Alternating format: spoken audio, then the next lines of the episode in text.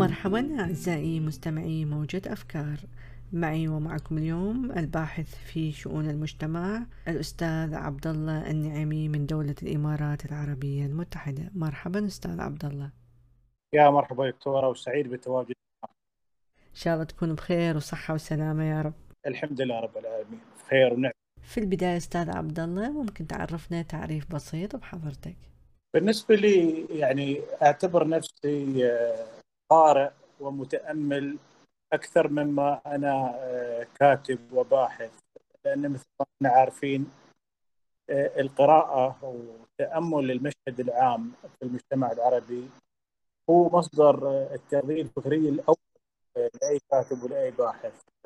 لذلك أكتفي بهذا التعريف البسيط إني متأمل وقارئ وكاتب ومن ثم باحث آه، مهتم آه، بشؤون المجتمع العربي. نعم وطبعا طبعا هذا من أفضل الاهتمام أستاذي الكريم لأنه الآن في مجتمعاتنا العربية خاصة كثرة المشاكل الاجتماعية اللي نسمعها ونراها كل يوم ومن أهم المشاكل سيدي الكريم هي مشكلة الطلاق الطلاق الآن في مجتمعاتنا العربية بالذات صارت نسب عالية جدا شنو السبب في رأي حضرتك؟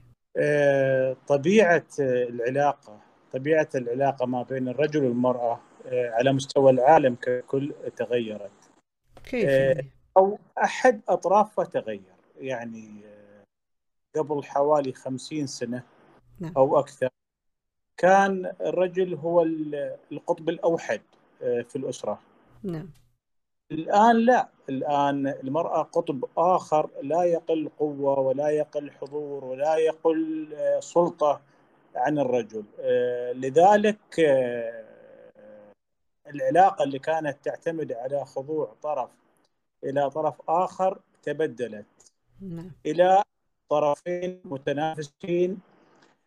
غالبا ما يعني ينحرف مسار هذا التنافس من تكامل بناء إلى صراع آه، فينتج الطلاق.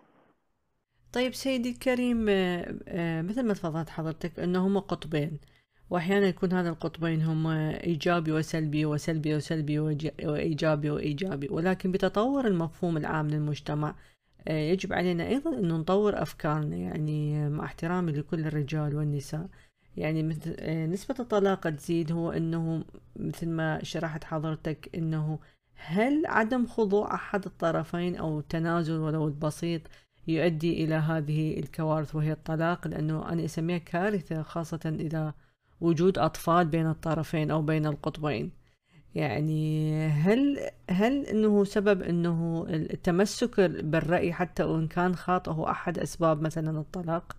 والله شو أقول لك دكتورة هو الأمر كله مرتبط آه، بتطور الفكر. نعم. الآن الآن نحن أمام واقع آه، يشير بشكل أو بآخر إن آه، ما زال آه، فكر الرجل العربي وأيضا فكر المرأة العربية لم يتقبل علاقات التكامل. دائما ينحى باتجاه الصراع. طبعا هذا وضع يعني خاطئ بالتأكيد. نعم أكيد. أسباب أخرى يعني أنا شخصيا وصفت نفسي كمتأمل من ها من هذا التأمل لاحظت إن منظومة الأسرة آه، تضرب على مستوى العالم بأكمله. آه، كيف يعني أستاذ؟ يعني قبل قبل ما نوصل حق هالمرحله لازم نسأل أنفسنا هل كان الاختيار من الأساس صحيح؟ لو كان الاختيار من الأساس صحيح فهناك فرصة أفضل لحدوث شكل من أشكال التوافق. لكن لو كان الاختيار من الأساس خاطئ فهنا المشكلة. وحضرتك وصفت نفسك بالمتأمل آه، وخاصة أن حضرتك متزوج وعندك أطفال أيضا حتى تمشي الحياة الأسرية. كيف يعني الإنسان يكون متأمل لتمشي الحياة الأسرية؟ لا أنا لما ذكرت جزئية التأمل نعم. أقصد لاحظ على مستوى العالم بأكمله. نعم. آه، منظومة الأسرة بحد ذاتها تهمش يعني نلاحظ حاليا على مستوى العالم بأكمله إن أصبح اصبحت شريح شريعه يعني شريحه واسعه من من من سكان العالم بأكمله. يعني مختلف الثقافات أصبحت لا تفضل الزواج أصلا. وهذه معضلة. آه، لا تفضل الزواج من أجل إنه لا يكونون تحت قيود معينة. صح حضرتك؟ لا. نعم. لهذا وأسباب أخرى أيضا ممكن البعض مش مستعد يلتزم ماديا نعم. يعني إحنا عارفين مثلا الأسرة راح ينتج عنها أطفال. بالضبط. راح تنتج تستمر عشرات السنين. ف من ملاحظتي الشخصية إن مشروع الزواج يعني أصبح غير مفضل على مستوى يعني العالم بأكمله. يمكن لأسباب اقتصادية يمكن لضعف في الالتزام.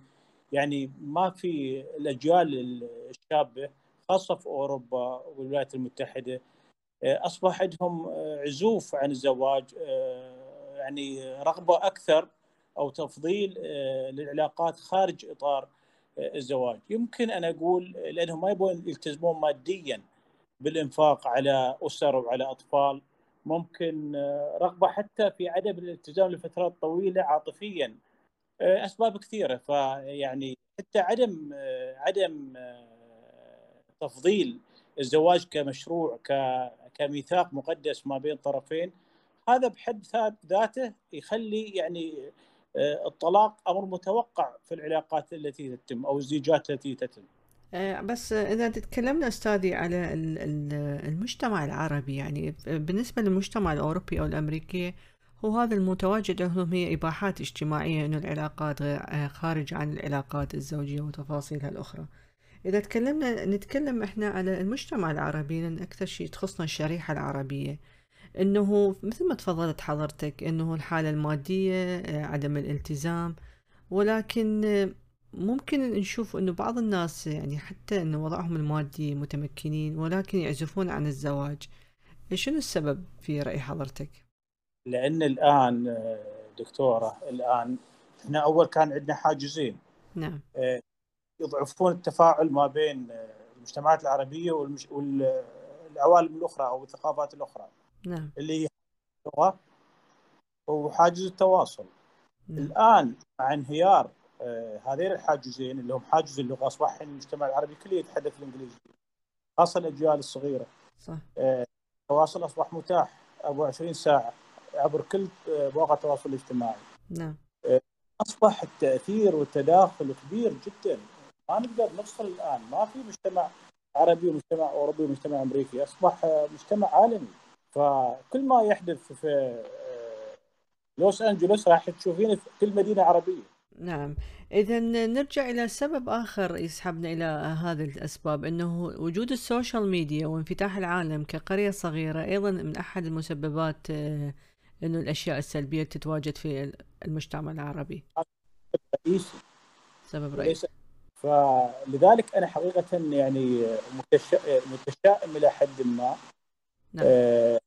أتوقع يعني شخصيا أتوقع أن نسب الطلاق راح العلاقات خارج إطار الزواج راح تزيد. على مستوى كل الشعوب العربية. هذا الذي أتوقعه ولا أتمناه. لأن يعني بالنسبة لي أنا كإنسان عربي مسلم بالنسبة لي أنا يعني مؤسسة الزواج هذه ركيزة أساسية للمجتمع.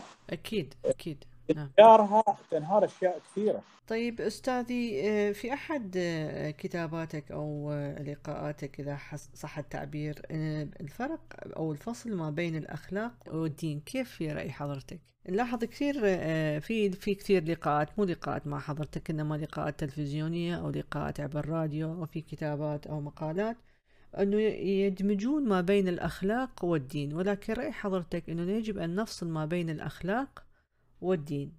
حاب حاب أسمع رأي حضرتك بهذا الموضوع. العملية معقدة إلى حد ما. يعني كيف يعني؟ لا هو فصل تام ولا هو يعني انصهار كامل. نعم. الأخلاق على مستوى الفرد ما نقدر نقول إن الإنسان المتدين بالضرورة إنسان خلوق. ولا نستطيع أيضا أن أن نلغي العلاقة تماما مثلا أن نقول أن كل إنسان متدين غير خلوق لا ابدا الدين أحد مصادر الأخلاق لأن من قراءاتنا متنوعة في مختلف الأديان لاحظنا أن كل الشرائع تحث على الأخلاق. أكيد. لكن لكن مدى التزام الفرد بشريعته أو بدينه يتفاوت من شخص إلى آخر. لذلك ما نقدر نقول مثلا إن كل امرأة محجبة هي بالضرورة امرأة مستقيمة وإن كل امرأة غير محجبة هي امرأة غير مستقيمة أو العكس. لا هنا الرابط شبه معدوم. ما نقدر نربط ما بين ملابس وما بين منظومة أخلاقية. ما نستطيع أن نربط ما بين دين معين وما بين الأخلاق. لا يعني الأخلاق ممكن تجدها عند كل فرد. نعم رأي حضرتك صحيح. هي الأخلاق متواجدة عند كل فرد باختلاف الأديان والثقافات ولكن العام الآن والشائع الآن في في المجتمعات وفي الخطب وفي كل المقالات و و وأكيد حضرتك أكثر معرفة من عندي في هذا الموضوع أنه ارتباط أنه هذا الزي مثلا مثل ما تفضلت حضرتك. هذه إنسانة عفوا مع احترامنا الكبير لكل المحجبات وكل الأديان. اذا هي جيدة وهذه لبسها كذا وكذا فهي غير جيدة. كيف ممكن انه نغير من ولو جزء بسيط من نظرية المجتمع أو نظرة إذا صح التعبير نظرة المجتمع للتركيز فقط على المظهر الخارجي؟ كيف ممكن أن نغير هذا الشيء ولو بشيء بسيط سيدي الكريم؟ أنا وجهة نظري شوي مخالفة تماما. أنا أشعر في المجتمع اللي أعيش فيه أنا أعيش في مجتمع الإمارات نعم. اللي هو جنسيات من كل دول العالم. نعم صحيح. أنا أشوف أن الحمد لله رب العالمين النظرة الآن أصبحت أكثر وعيا. يعني قلة محدودة آه، اللي يقيمون المرأة من خلال ملابس. لا آه، الوضع الآن أفضل. التقييم أعمق وفق آه، معايير أفضل وأكثر موضوعية. الآن المرأة غير المحجبة يعني تعامل باحترام كامل وتحظى بتقدير كامل. ما دام سلوكها إيجابي نعم. والمرأة محجبه يتم الفصل تماما ما بين مظهرها وما بين اسلوب تعاملها يعني تعاملها وقيمتها المضافة للمحيط اللي عايشة فيه هي اللي تحدد صلاحها وتحدد آه، يعني نظرة الآخرين لها. لذلك في المجتمع اللي اعيش فيه أنا ما عاد المظهر آه، هذيك يعني الأهمية القصوى، لا آه، الآن أصبحت أكثر وعيا وأكثر رقيا. الحمد لله. لا لأنه مثل ما تفضلت حضرتك بتواجد من كثير جنسيات مختلفة ومن كل مختلف العالم وأيضا دولة الإمارات مفتوحة على السياحة العالمية. آه، هذا سبب رئيسي تغير نظرة المجتمع إلى آه، المفهوم اللي تطرقنا عليه. بالضبط. المجتمع يتغير بسرعة آه، لأنه مجتمع يعني منفتح جدا على الثقافات الأخرى. بالضبط. واندماج الثقافات شيء جدا ضروري سيدي الكريم. ضروري. يعني حتى إحنا لو رجعنا مثلا حق الأندلس يعني بلاد الأندلس شو سر النهضة الثقافية والاقتصادية اللي احتجت فيها؟ نعم. هو تمازج الثقافات. تمازج الثقافات صح. طيب أستاذي كيف ممكن لشخص أن يستقل فكريا؟ نلاحظ إنه كثير الآن من الشباب الموجودين في الظروف الحالية كثير يعني يقول أنه أنا ما عندي مثلا شانس أو فرصة في العمل أو في الحياة أو أن المحيط اللي حواليه هو محيط سلبي. كيف ممكن لشخص أن يستقل فكريا ويكون إيجابي في ظل محيط سلبي؟ والله المحيط يعني شئنا أو أبينا يعني يلقي بأثر مباشر على الفرد نعم. خاصة الصغار في العمر آه، أو الشباب. لكن الواقع الحالي يفرض على يعني الآباء والأمهات أن يهيئون أبنائهم لمواجهة التحديات يعني كل ما أنت يعني نحن في الإمارات نعيش بمستوى دخل مرتفع ولله الحمد لكن مع ذلك آه، كل آه، أب وكل أم حريصين إن يعدون أبنائهم من الآن لمواجهة تحديات الحياة سواء في مجال العمل أو في التحديات الاجتماعية يجب أن تكون مهيئ لكل الظروف.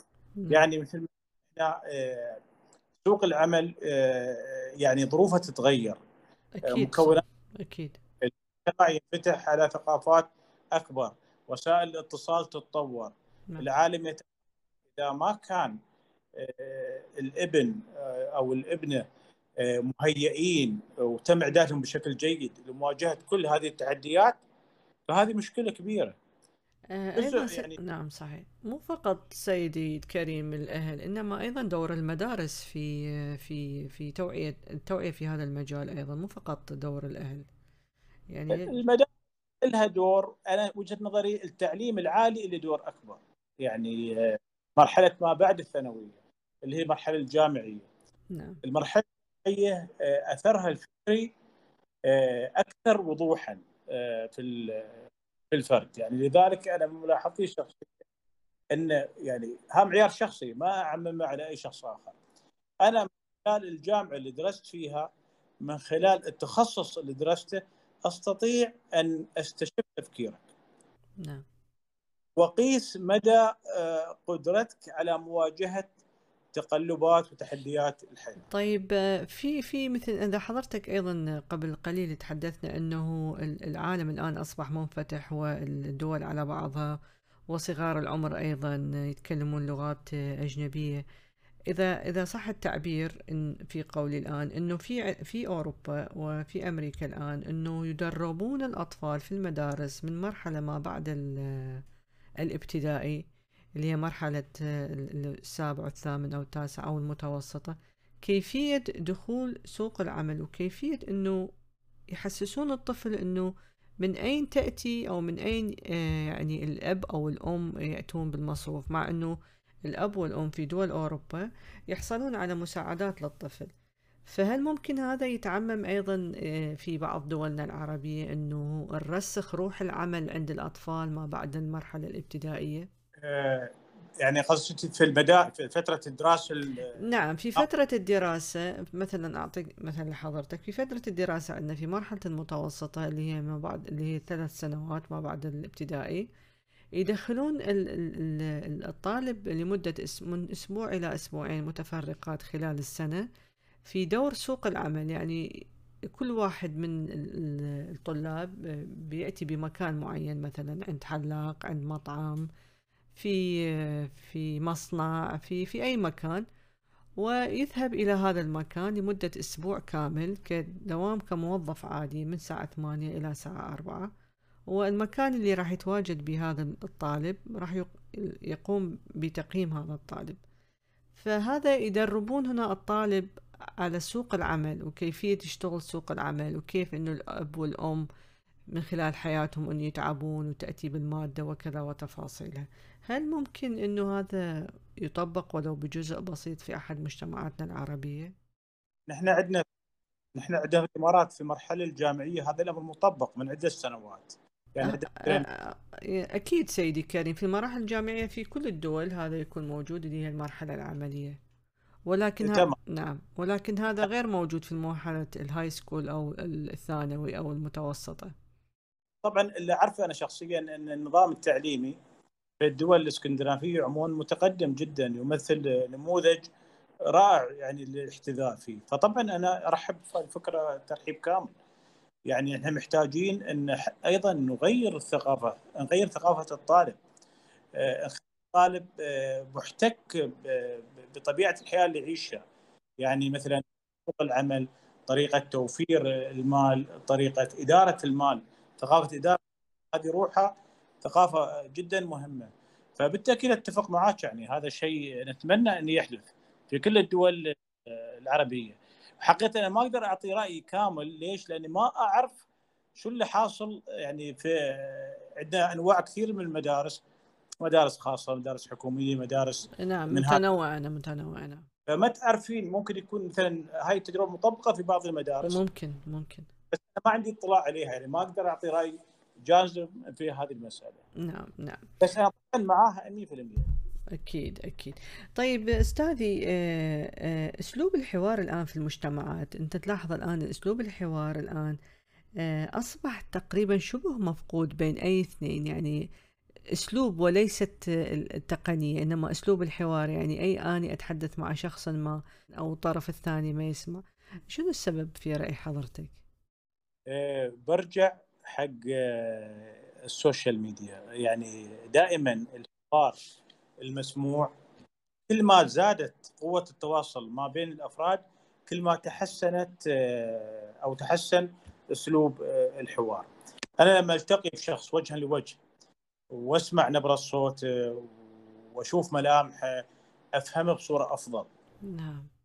لما أتحدث معاه هاتفيا أفهمه بشكل جيد لكن أقل من المواجهة وجها لوجه. نعم. المصيبة في الحوار بالكتابة مثل عندنا تويتر مثل الواتساب هنا أنت تفقد آه، لغة الجسد آه، تعابير الوجه نبرة الصوت فيحدث سوء فهم كثير.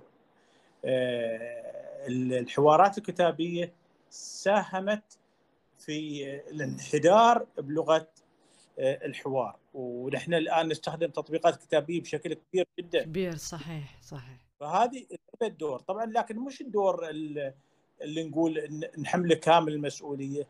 لا في أسباب أخرى ثقافية أسباب نفسية أيضا. الإنسان المرتاح غير عن الإنسان المضغوط فعلا. نعم. عرفت كيف؟ كله ينعكس على طريقة الحوار. يعني أنا ممكن أكون راكب مثلا على سبيل المثال مرسيدس و يعني وأمشي مرتاح ويصير خلاف بيني وبين صاحب شاحنة. نعم. صاحب الشاحنه ممكن يكون بتنرفز عصبي لأنه يمر بظروف تختلف عن ظروفي أنا. أكيد. وهذه الأمور كلها تنعكس على الفرد نفسه أثناء الحوار.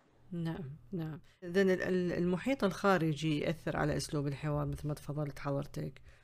والحال الثقافة والحالة النفسية.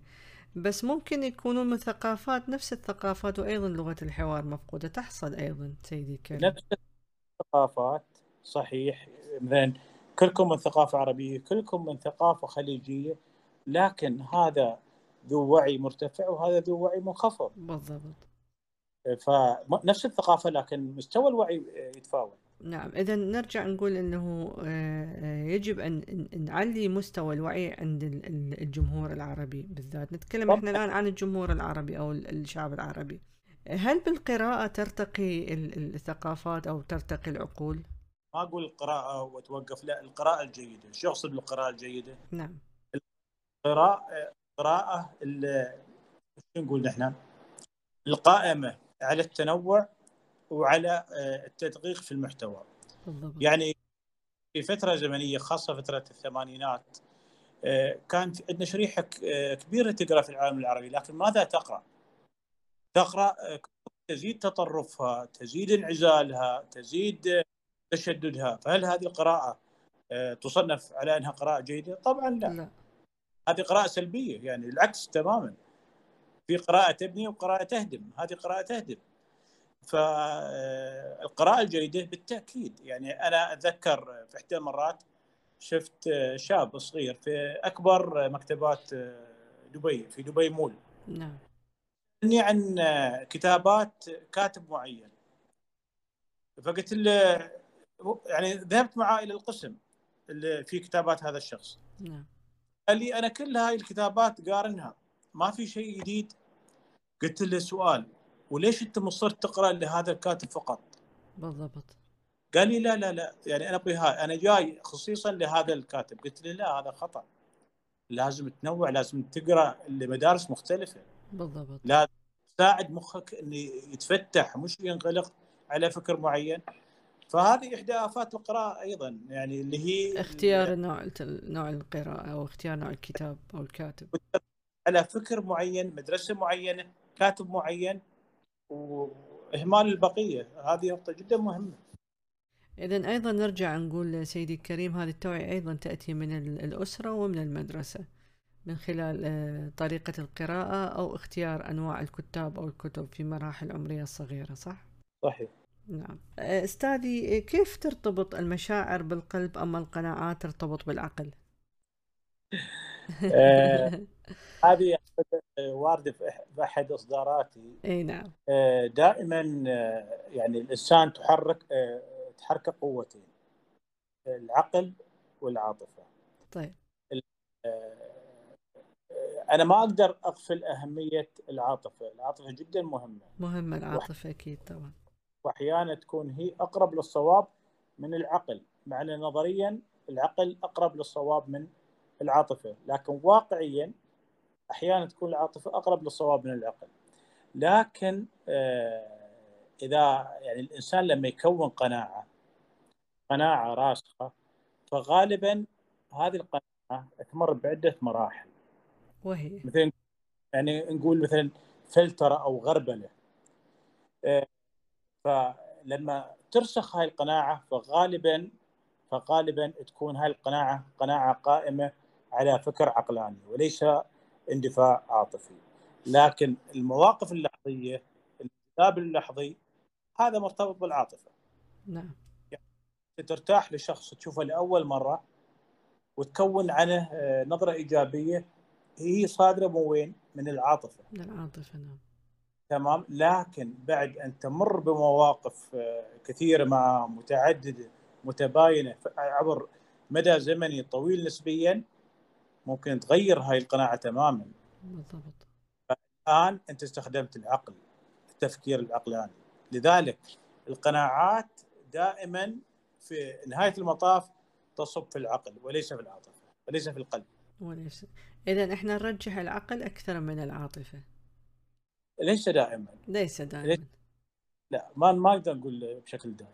نعم. طيب هل فعلا آه، قلب المرأة هو مكان للإقامة المؤقتة؟ أن نربط هذا الكلام مع كلام حضرتك الآن. آه، هل فعلا قلب المرأة هو مكان الإقامة المؤقتة والعقل هو إقامة دائمية بشطارة الرجل؟ أنا دكتور أتمنى توجهين هالسؤال آه، للنساء. من خلال حوارات مطولة مع شريحة كبيرة من النساء المنفصلات عن أزواجهم. نعم. لاحظت إن معظمهم عندهم خيبة أمل شعور بخيبة الأمل شو سبب خيبة الأمل هذه إنهم آه كونوا يعني انطباع آه وردي جميل حالم عن عن الرجل ثم بالعشرة والزواج والحياة الواقعية تبدد هذا الانطباع الجميل وحل بداله انطباع سلبي سيء. ف آه، في البداية كان الطرف هذا أو الرجل هذا كان مقيم في القلب خاطب العاطفة. نعم. فقدر يوصل للمرأة هذه قدر يرتبط فيها.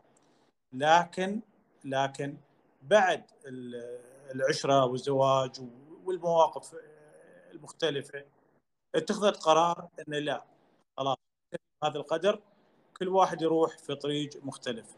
اذا هذا الرجل لم أو لم يقيم إقامة دائمة في قلب المرأة. لم يفهم عقلية المرأة أو زوجته أو نعم.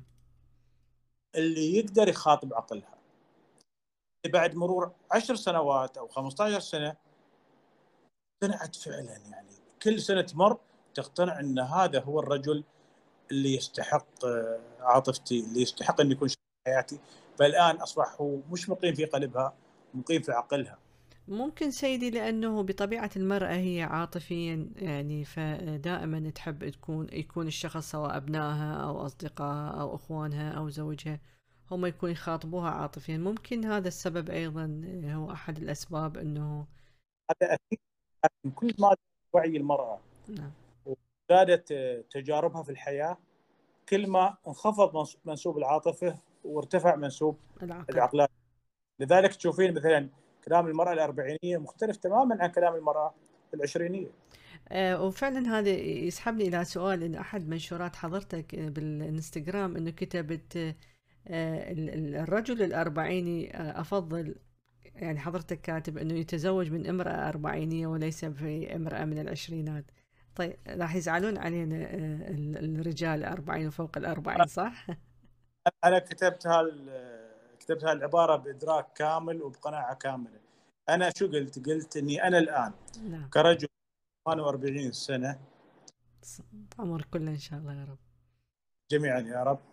آه فمستحيل يعني أقدر آه أنسجم عاطفيا وفكريا آه مع آه بنت في العشرين أو في ال 25 أنا يعني مش عيب في البنت هذه. مش تقليل ممكن تكون هي أكثر وعي مني أنا.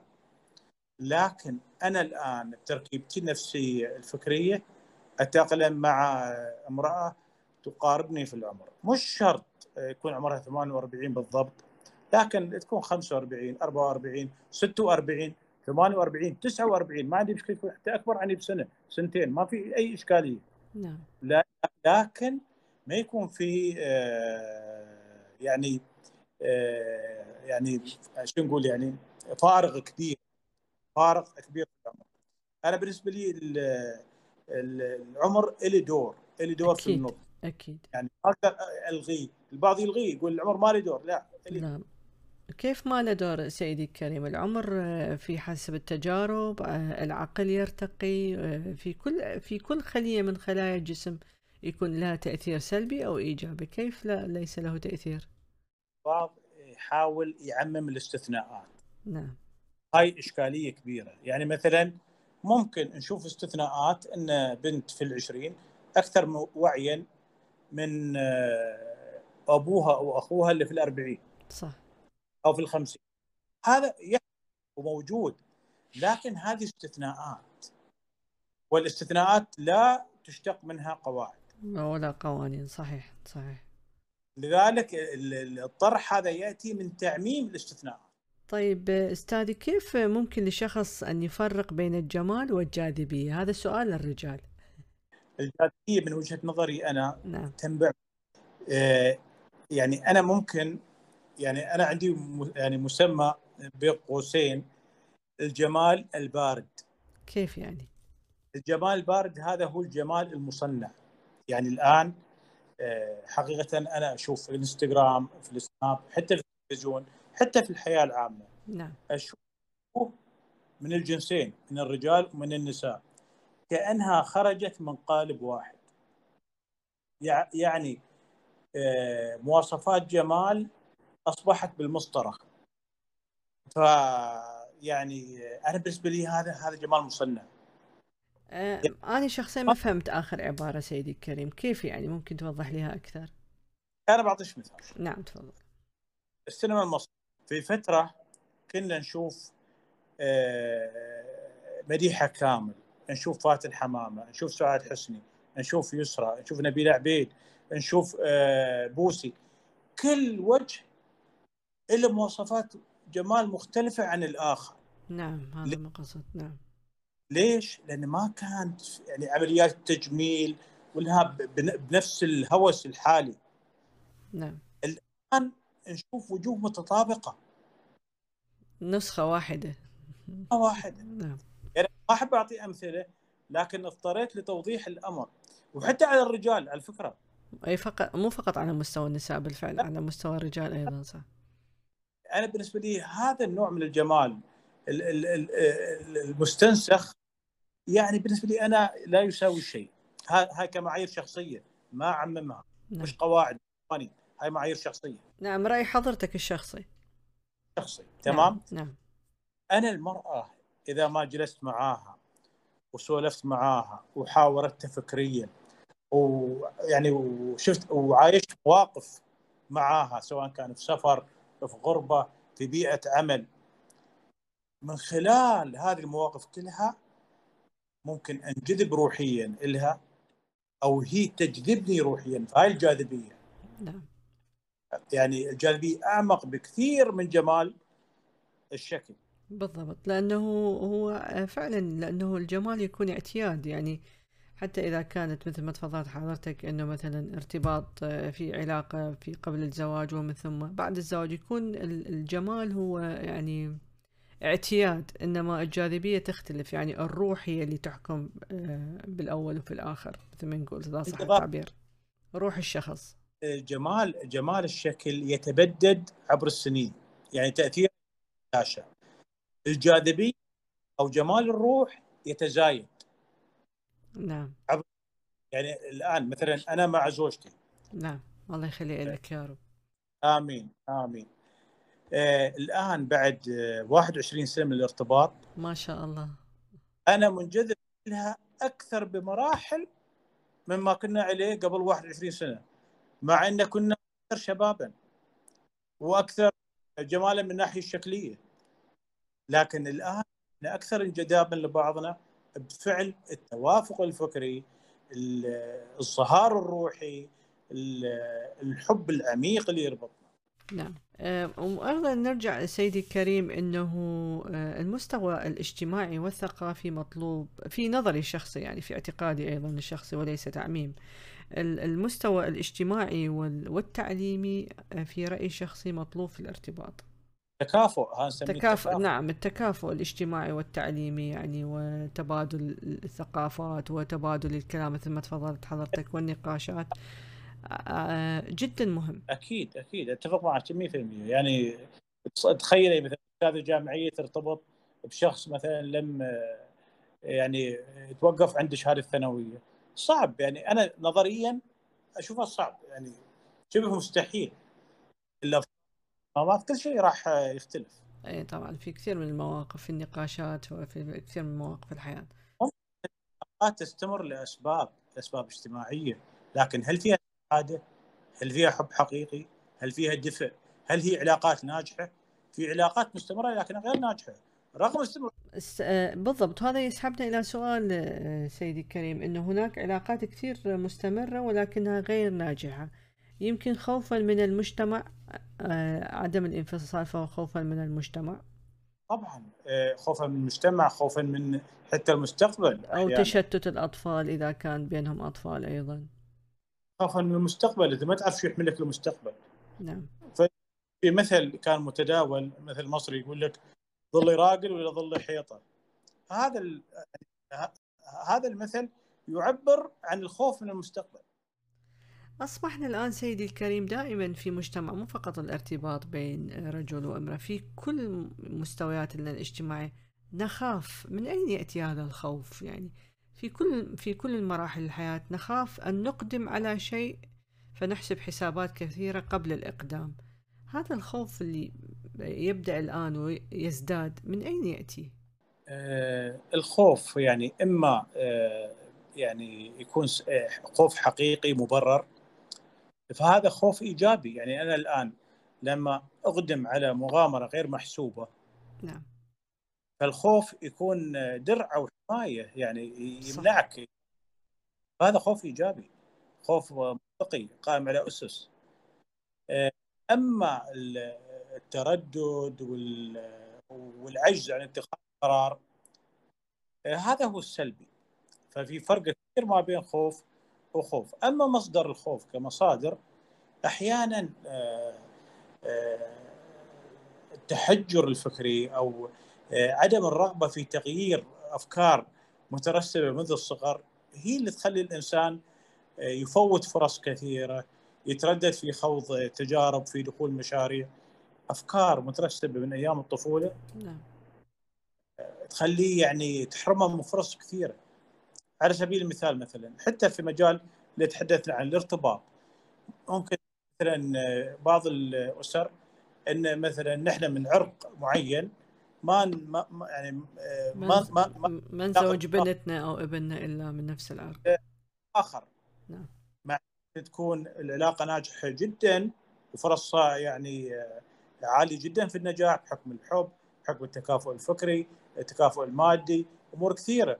نعم. لكن الفكرة عفوا الساذجة هذه هي تحرم الإنسان من آه، فرصة من فرص السعادة في الحياة.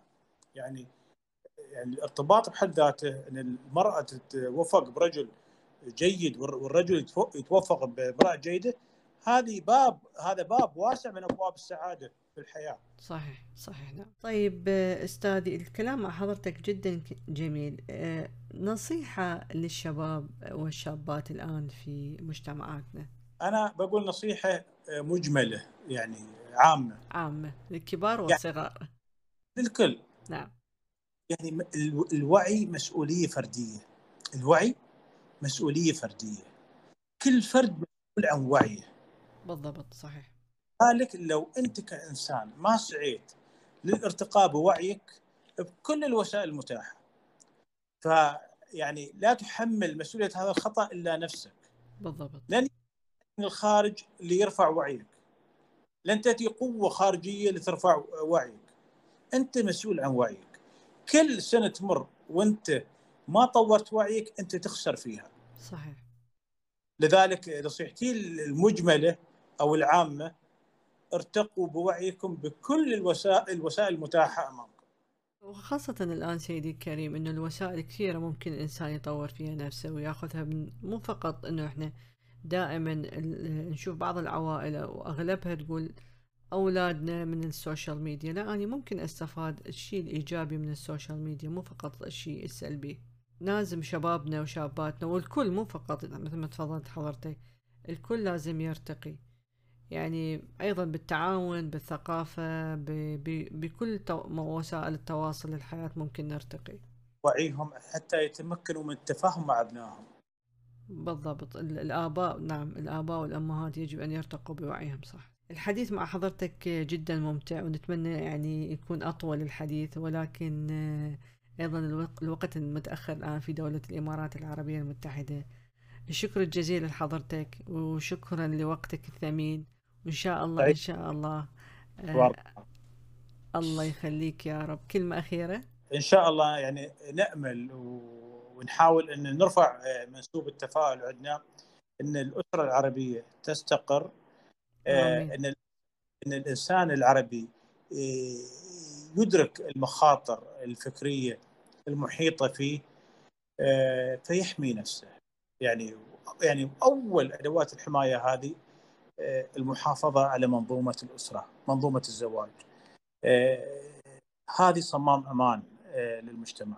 نعم. فحافظ على منظومة الزواج ومنظومة الأسرة. إن شاء الله يا ربي الاستقرار والأمان لكل أسرنا العربية. شكرا لوقت حضرتك واستمتعنا جدا جدا وإن شاء الله نلتقيك أستاذي في لقاءات أخرى. الله يحفظكم. شكرا جزيلا. شكرا أعزائي المستمعين وشكر خاص لألسترا إنفينيت في إعداد هذا اللقاء. كانت معكم آمال من موجة أفكار. thank you